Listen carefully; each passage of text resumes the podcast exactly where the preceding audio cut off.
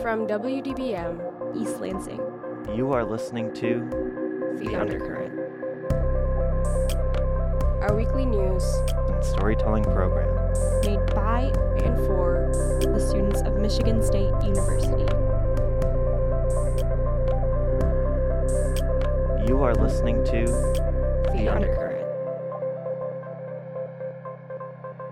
Hey, hi, and hello, and welcome to The Undercurrent.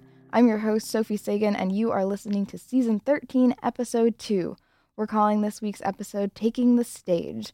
And I've got to make my intro just a little bit short this week because the two stories I have for you today are a little bit on the longer side, but I promise you they're worth it. I've got one new and one old, and we're going to get started with my interview with Kahlil Ashanti. I was so excited to talk to him about his widely accredited one man show, Basic Training, that he will be performing at MSU's Wharton Center on January 30th and 31st, 2020. Let's jump right in. Why don't we just start with you introducing yourself?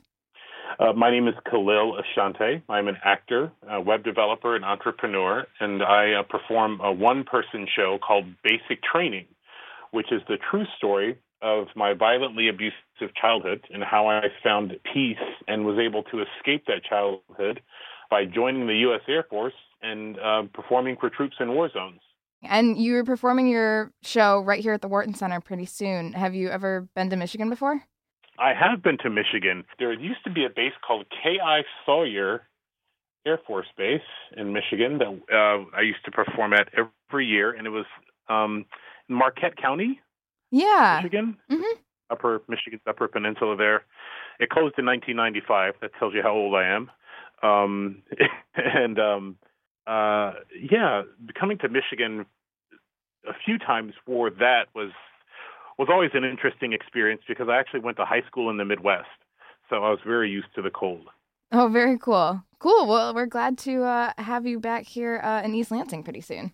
Oh, I want to ask about the show that you're performing, um, Basic Training. So, how did you get the idea to write that show? Well, writing basic training came as almost a happy accident. I was living in LA as an actor, and I was trying to do what I thought actors are supposed to do, which was you go to auditions and you wear tight clothing and you whiten your teeth and you change your appearance to try to be exactly what it is they want you to be. And although I never got to the whitening teeth part, um, I um, I ended up taking an acting class from Jeffrey Tambor, who really gave me um, a virtual smack across the face and says, "Stop trying to be everybody else. What we need is you. The only thing that's unique about you is your story and what you bring to your work.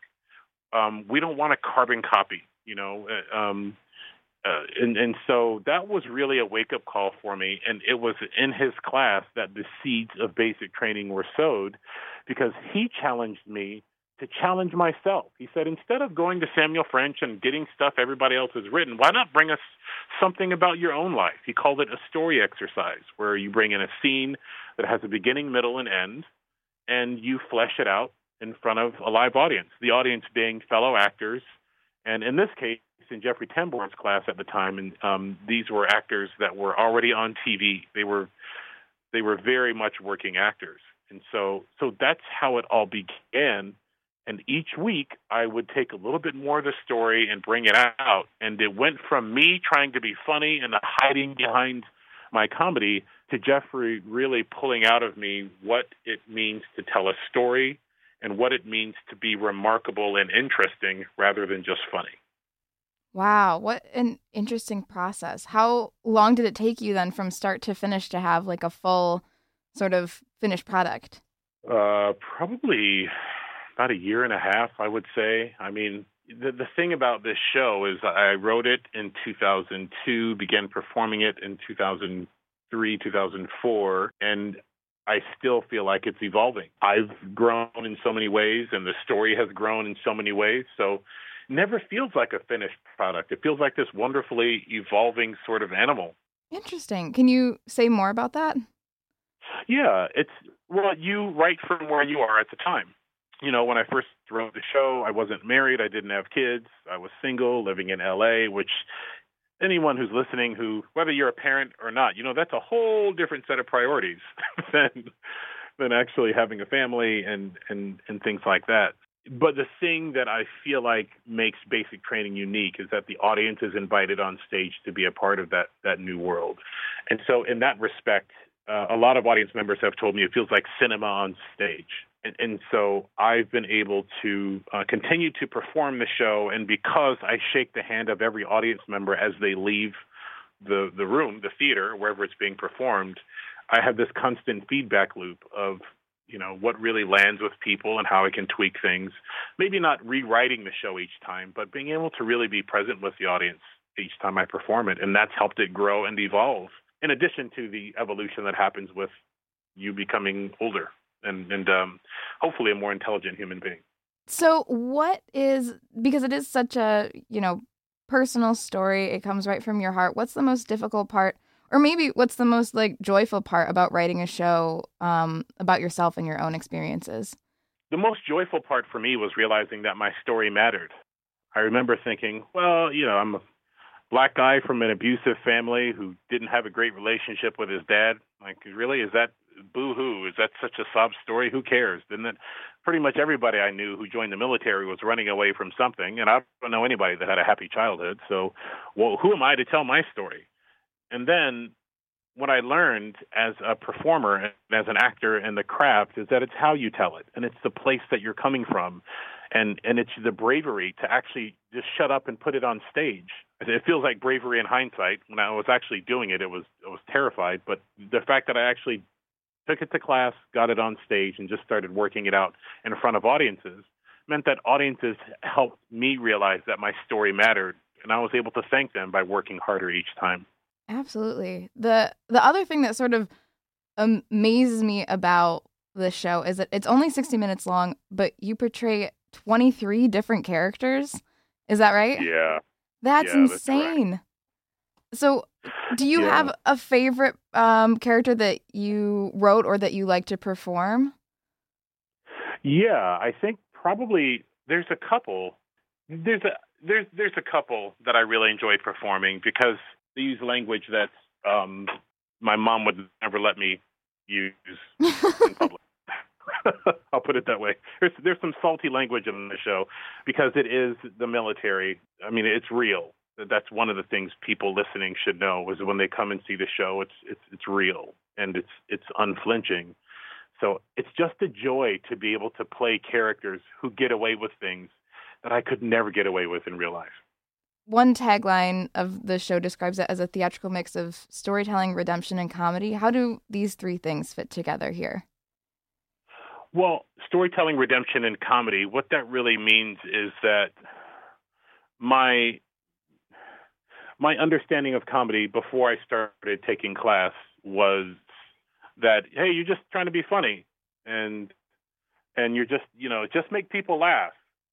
And there's you know try to hide the pain just just keep people laughing which was very much a reflection of my own personal life. And then i realized that the true comedy comes from the fact that you can expose that pain and let people know what the price of being funny. And in that price there's redemption there's things that we go through you'll as you'll see in basic training things my character goes through that are all true it's it's a true story that are incredibly painful and poignant, but they're funny in a in an odd way. You know, we weave that into the show and into the situations um, without forcing it, and that makes people laugh and it makes people cry. Switching gears here a little bit, besides your really great accomplishments as a writer and an actor, you're also a web developer and an entrepreneur. Can you talk a little bit about this? I think that's so interesting. One of the first things I did after I got out of the military was I I kept auditioning and I performed magic in Japanese at Caesar's Palace. um, maybe we'll save that for another interview. Um, but I decided to translate the show into Japanese and have Caesar's Palace license it from me, and that was my first entrepreneurial endeavor. And so this was 1997, and then in 1998 I started learning how to build websites, and and, and so that began my entrepreneurial journey of of of understanding what it took to perform, but also how do audiences find you, and and and and through that and being a performer, I developed this dual skill set of being able to do both and understand both sides of the industry. And when I wrote my new show, which is about the childhood of Richard Pryor, called Meet Richard Pryor, uh, after basic training, I wrote a new show, and I wasn't sure what to charge the audience for tickets. So I decided to ask them the old fashioned way by, hey, throw some money in the bucket, you know, pass the hat, that kind of thing, pay what you want. And I made more money that way than had I charged $20 a person. Oh my goodness. Yeah, I was like, whoa, hold on, wait a minute. I've been performing on Broadway and I had this show basic training that had toured all over the world and I thought I've made as much money as I can and I realized I didn't even scratch the surface. Like these people love the show so much and because I do shake everyone's hand at the end of the show, they would tell me, I would have paid more for that. I thought that was gonna suck. You're actually pretty good. I would have paid more for that. I thought, oh crap, how do I ask them for more money afterwards? Like the perceived value of any show is highest after you've seen it. I mean, think about the what you feel after you've seen something. You're really excited if it's been good. And there was nothing online that allowed me to ask my audience for money when the value to them was highest. So I went online and I, with my coding skills, I built one, and it's called WeShowUp.io. And We Show Up is a software company I built that allows you to go to any show, reserve a spot for a couple of dollars. You come see the show, and then afterwards, you get a text or an email that says, Hey, how much did you think that was worth? You type in how much you want, and off you go. When I tested that, I made 82% more than when I performed on Broadway. Holy cow. Wow. What Yeah. a ingenious idea. yeah, thanks. It's but that's part of the journey is I've I've just learned as an actor, you know, being just an actor, you're really doing yourself a disservice. Knowing the business, having ideas and the courage to put my ideas out there into the world, whether I think they're great or not, was really a huge um, learning curve for me. Um okay, well that's most of my questions actually. Usually the last thing I'll ask is, you know, is there anything I didn't ask you or is there anything you would like to add before I let you go? No, no, not at all. All are welcome. Come check me out at the Wharton Center, January 30th and 31st. Uh, Wharton Center for the Performing Arts, basic training. Um, and I'm also doing uh, workshops with at risk youth while I'm there. Every time I perform in a city, I like to give back to that community rather than just rolling in and making money and rolling out. I want to make sure that I contribute and, and uh, I'm a part of the solution wherever I go. And then, you know, WeShowUp.io is online. If you're an artist or a performer or a performing arts center and you want to attract new audiences, you, it's self-serve. You can be up and running in less than 10 minutes. And um, uh, yeah, regardless of how we meet, I'd love to meet, and I hope to uh, see you and, and some of your listeners down at the Wharton Center. Absolutely. All right. Well, thank you so much for taking the time for uh, this interview. I'll, for the undercurrent. Yeah, hopefully I will get to meet you when you come in town. Yeah, thanks so much for the interview, and looking forward to, uh, to meeting you as well. If you want more information about that upcoming show, please check out the Wharton Center's website. And if you want to keep up with Kahlil on social media, you can find him on Twitter as at Kahlil Ashanti. Instagram is Kahlil.Ashanti. And Facebook, you guessed it, it's Kahlil Ashanti. Up next, we've got a story by reporter Taylor Haelterman from our last season. She was able to talk to a few members from the band Sure Sure. On October 9th, I attended the Half Alive concert at St. Andrews Hall in Detroit. Sure Sure was the opening act, but I wasn't sure sure what to expect. Fortunately, I was hooked from the first guitar riff. After the concert, I jammed to their music for a couple of weeks and was able to speak to two of the members, Kevin Farzad and Charlie Glick, on the phone when they returned to their home in LA after the tour. I'm Taylor Haelterman in the studio for WDBM Impact, and I'm with Sure Sure. Hey. First, would you guys like to introduce yourselves and your roles in the band? Sure. I'm Kevin, and I play drums.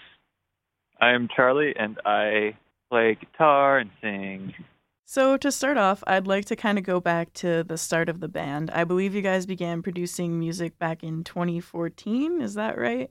That's correct. So, how Yeah. did Sure Sure start out? This is Charlie here. Uh, so I had met Chris in college, and we'd been at that point we'd been playing for four or five years already. We moved. We started Sure Sure because we broke up our college band, and then wanted to start a band with this guy we had heard of named Kevin Farzad on the drums. So we ended up. We would kind of like we were living in San Francisco and Kevin was in LA.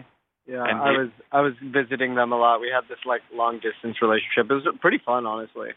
Yeah, and Kevin would come up and we'd record and Sean, we, somehow we had access to Sean Parker's studio, the Napster guy.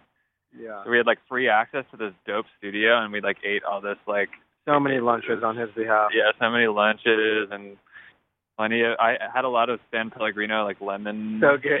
Those are so good. and and a lot of beer too when it when it hit five o'clock. It was great. Thank you, Sean Parker.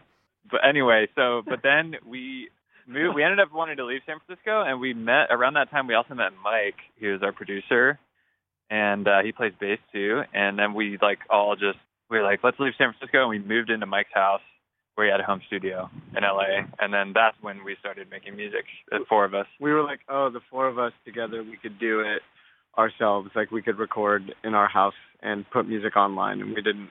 It, it was like a became a self-contained machine known as Sure Sure. So, what was the moment for you guys when you thought, like, wow, we could really do this? It that moment happens more than once.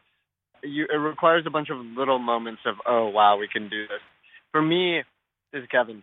There was that moment where we recorded the first time together, and it was of a good enough quality that I was like, oh wow we can do this. And then again when we like put some music out in like what is it 2015 or something on Mhm. Spotify, and it it got on a front page playlist called Fresh Finds, and and it gave us an audience and I was like, Oh wow, we can do this.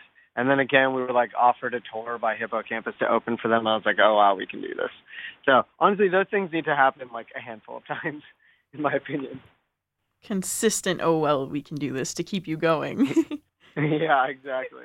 Sure Sure is a very unique name to me. How did you guys decide on that name? Uh, One day we'll make up a really good story for this uh, question because we have a very boring answer. Bruce Springsteen gave it to us. Wow, I really, I really got Kevin. really that. It was actually Prince. oh yeah, yeah, Prince. Yeah, Prince. he heard our music. He's like, sure, sure. R.I.P. Prince. No disrespect to Prince. Yeah, I love Prince. Big, Greatest. big The influence. greatest. I mean, honestly, yeah, biggest. Uh, we used to be the actual stories. We used to be, have it. Actually, when we first started, we had we were called sure or not. We weren't called Sure Sure. We were called Junior. And then that band Dale Earnhardt Jr. Jr. I- I think they're from Michigan, aren't they? They're Yeah. out there. Yeah. So, They changed their name to Junior Junior, and we're like, can't live under that. yeah, we don't want to live under that. So then we changed our name to Sure Sure after like six months of deliberating. Six months of deliberation, we couldn't think of any name, and we were like, well, that that one, and we were pointing to Sure Sure. Like, we're like that. Everyone likes that one at least enough. I think it's pretty catchy. I like it. We all love it now. Now it's like, oh, great decision. Yeah. Good job. Along with the unique name, you have a very unique sound and you produce your own music, right? Yep. Yeah. So, can you walk me through a little bit of that process and how you guys developed your sound? Mm. A lot of tinkering. Yeah, a lot of tinkering, a lot of, a lot of twiddling, Yeah. a lot of um, Knob turning. knob turning, a lot of strumming, a lot of uh, a lot of listening. A lot of listening. a A lot lot of of a lot of putting a microphone there and then saying nope. a lot of uh, putting a lot, a lot of putting uh microphone in a different place and then being like, all right, nice. it, it, I don't know. It depends on the song though. Like sometimes it's all. I guess in the beginning, I don't know. It's it's always a mix of like stuff we like started making in a computer yeah. and then also stuff we came up together live. Like, and it's still like that. Like, even just this morning, I was just in my room, and I like took this like techno, like a house beat, and then slowed it down like hella, and then I put like this Moog bass on it, Yeah. and then I and then Kevin came into the room, and I was like, hey, check this out, and so like that might be a song. yeah. Yeah, It I'm- probably will be. I want to work on it. So it just depends. It's always always different. I look It- it- forward to hearing yeah. that song. Yeah. Yeah, it's really weird. It's it's so it's weird, but yeah, we're gonna we're gonna screw around with it. It's mean. It's mean. Yeah, I called the project mean because it sounds really mean. You produce your music in your house, right? Oh yeah. yeah. Yeah. Uh, the whole house is converted to a studio basically. I mean, we have like Mike's room is Mike's bedroom is the main studio, like where the there's a big mixing desk with all this Yeah. outboard gear Mm-hmm. and a computer, and then But then we all also have like mini like mini studios in the rest of our rooms, so it's just a big factory. That's really cool. Yeah. How would you describe your music for someone who has never heard? Stadium jazz. There you go. How about like happy? Uh, I don't know. This doesn't even really make sense anymore. It used to be like you know, when we were first starting out, we were more like happy Radiohead. But lately, we're more like soul influenced, kind of beat like Beatlesy and the economy of our song structures. I think we try to be at least. It's Yeah. hard, but It's Um, hard. They had a good economy. they had a good economy. Yeah. If someone could only listen to one of your songs to get the grasp of the band, what song would you recommend them listen to? Oh man. Impossible question. Good question. One school of thought would say listen to Warm Animal. Yeah. Another school of thought would say why don't you go on back and Go listen back. to Saudade? Oh wow. You say stuff. go, go, going back, listen to New Biome. Yeah, new. Bi- uh, Honestly, yeah, maybe New Biome is the prototype. Even Okinawa. I mean, Okinawa could be the pro- prototype. Well, a little bit of an easier question. Your Mhm. album, What's It Like, dropped this year. Can you talk to me a little bit about the album and like the creative process? Yeah, I mean that. So that record, we recorded it like so. Last year was our fir- the first year we ever toured, and I think we went on three tours, and we also had to move in the summer. So it actually wasn't that much time to record. So that that record is like basically all the songs we made in between touring. So it's an interesting record because it's kind of like influ- definitely influenced by playing in front of crowds more, but Yeah. and it's also more soul influenced than I think our al- our previous album was. Yeah, I don't know. It was honestly kind of a difficult Yeah. creative process because we never had like a big swath of time to like dive into making. That's why it's it's that's why it's short. It's technically like an EP Yeah. because it. But we're now we're finally working on like a full on album, which will be really exciting because we have a lot of time now. And do you have a favorite song on the album? Ooh, actually, what is my favorite song now? It's always changing. It was might might not, but I think it might be Sedona now. Maybe uh, out of my element. That one just gets me. Makes me feel nostalgic. So moving a little bit forward, uh, you just got done touring with Half Alive, and I heard you'll Yep. be headlining your own show in 2020. Oh yeah. So what was the touring experience like for you so far, and what are you expecting for your own tour? So we're gonna we're gonna be headlining. We're doing one more opening tour uh, in the spring of next year, and then we're gonna headline next fall. Uh, honestly, we're really stoked to headline because it's been it's been. I mean, we headlined last, but uh, by the next time we headline, it'll no, it'll have been two years since we had headlined. Oh my god. Yeah, we're really stoked, and we're going to be touring on like a brand new album that we'll probably be putting out next summer. So it's going to be a wild tour. Yeah, And I, be fun. opening is is great. Um, Yeah, you gotta you gotta try it once in your life, you know. Go ahead, get out there, open for a band. Yeah, because you get like, especially for us, we're not like a signed band. We're we've been Yeah. pretty skeptical of the label world, and uh, we've found that honestly, like a great strategy for us has been get as many good opening tours as possible, Yeah. so that we can Play in front of a bunch of people who you otherwise wouldn't have access to, because like we're not being like marketed, you know, with like millions of dollars behind us, but we can like. We've been lucky enough to open for bands like Hippo Campus or Young and Giant who have these fan bases that we can play in front of. yeah. So then we steal all these fans, and then by the time we're headlining at the end of next year, we're just going to be a headliner forever. yeah. We just had to put in a couple years of opening. That's very exciting. Yeah. um, Yeah. so what That's very exciting. what can the audience expect from one of your shows? I don't know, man. They can expect to be a part of the band by the end of the night. They can expect a, a, a party. They can expect also to be a little bit sad sometimes Yeah. because we have some sad songs. Look, we're gonna together feel the whole range of human emotion over the course of an hour, fifteen minutes. Yeah. That's what it'll be like. Yeah, it seems like you, from going to your opening show with Half Alive, that you really involve the audience in your show and you tell stories and get the crowd mm-hmm. dancing with you, and it really feels like you you care about the audience and like we're a part of what you guys are doing, which I thought was really awesome. And it's interesting Yeah, how fun. you do it all live. Like there, do you guys you don't use a backing track, correct? No, I. This is Kevin. I have like a drum sampler next to me, like a, a drum pad, and I can trigger little things. Like there's four of us, and sometimes we don't have enough hands to play everything, even with Stanley the hammer. So sometimes I can like press a button, and you'll hear like a pad or something, like some Like a piano. piano, whatever it is.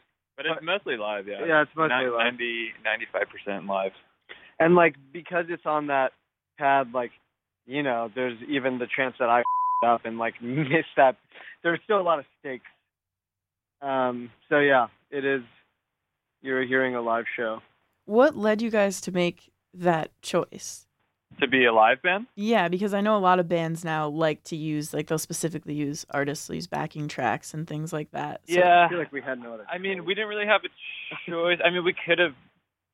Honestly, for me, I, I- and I think speaking for all of us, I, Yeah. we never really wanted to play the tracks because it's. Bo- uh, frankly, I think it's boring when a band Yeah, relies too much on them. Because I go to a show to like see people play music. Yeah. It's more exciting for us to play. Yeah. We like playing our instruments. It's like the whole Yeah, thing. whole point. it's it's fun for us. And also, yeah, Charlie's right. Like you go to a show, it's kind of fun when you're watching the show and you're like, that guy could f- up. Like there's there's just more energy in the room if it's like, damn, he's playing that live, you know? And and not to say you can't like augment that with some backing tracks, but you want the core of it to be to feel live and to feel like there's mm-hmm. you're it's happening right there. So what's your favorite part of performing? My favorite part is walking out That's a good, and like really good answer. All the energy is potential. Walking out, I got to tell you, that's really fun. That's a fun moment. Yeah, it is all potential energy, and you don't know where it's gonna go. It can go anywhere. That's really good. I saw online that you encourage your fans to call you and there's a number to call. Is that legit? Could I call Yeah. that number and like potentially have one of you pick up the phone? Six five seven four four four seven five seven nine. Give us a call. You could give us a call or text us. Is that just like your landline, your home number? Or? Yeah, it's Yeah, our home landline. yeah. There's uh, yep, it's right inside the door here. That's awesome. Do you get a lot of people who call you? Yeah. Yeah. Actually, I think the ringer is off right now because I was watching TV the other night and it and I turned it off, but then I forgot to turn it back up. So I'm gonna do that after this call. That's really cool. That's such an interesting thing for a band to do. I love that. Yeah. and We're we're we're we're we're some interesting guys over here for sure. so do you guys all live in the house together that you record in? Actually, as of Yeah. like I two, think- yeah, as of two weeks ago, we're all living together for the first time. first time ever. Before that, it had always been three, like some combination of three of us. Yeah. Uh, but now we are all in one four-bedroom house Holy in LA. It's great. Yeah, it is great. Uh, What's that like? Does that breed a lot of collaboration? You push out music more with all of you together? Yeah. I think so. Yeah, Um, it's also nice to like cook sometimes together and make coffee and stuff. Yeah. I know you said you're working on some new music. What does the future look like for the band? Well, yeah, we're doing the we're opening for Coin in the spring, and then we're headlining, and then we're gonna release an album, uh, probably late summer, and then we're gonna tour on the albums, and we'll be releasing singles probably starting probably one in January or February, and then a couple more before the album, and then and And then then uh, who knows, man? Then we'll be on Mars probably at that point. Almost certainly. Yeah, sky's the limit. Mars is not the limit. And then one final look back before I uh, wrap up the interview. Do you guys have, from all the way back to when you guys started, a favorite moment or a memory that you cherish from being a band? I have a weird one that I think about sometimes. When we recorded Saudade, I remember we didn't really know what we were doing. We were just excited to record it, and we didn't do it like quote unquote properly. I just remember like you came into the garage, and then we just like I think set up a microphone, maybe two, probably two, over the drum set, and then we just recorded drums Oh, yeah. like that, and it was really. Fun. I thought that was like the most fun thing ever. That was really fun. I don't know why I that felt magical. My favorite moment is, man, what is my favorite moment? There's so many moments.